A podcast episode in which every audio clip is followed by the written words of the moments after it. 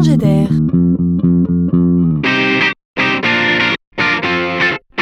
C'est la chronique de Laurent Collen.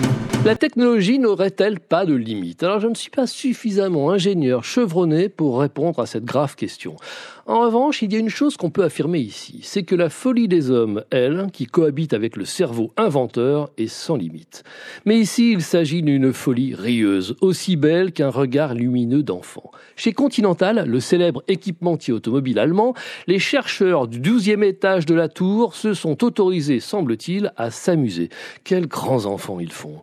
Au départ, ce sont des véhicules de livraison autonomes qu'ils ont construits. Bon, alors ça, c'est fait. Ils ont donc imaginé des véhicules capables de livrer par exemple une pizza sans personne à bord jusqu'au pied de l'immeuble du client. Mais au fait, on fait comment maintenant, dit un chercheur? Comment le client va-t-il récupérer sa pizza? On, on l'appelle? On lui envoie un SMS pour qu'il vienne à la voiture? Non, dit l'autre, mieux que ça. On va lui monter sa pizza à l'étage. Et voilà que nos amis chercheurs inventent pour cela pas moins qu'un robot à quatre pattes en forme de chien capable de saisir la pizza entre ses dents sans la manger, hein, c'est tout l'intérêt du robot, et de la livrer à l'étage sur le pas de la porte du client.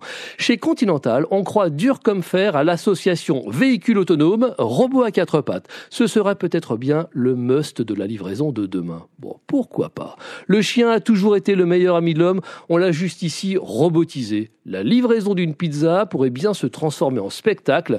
Je ne sais pas pour vous, mais moi ça me donne faim.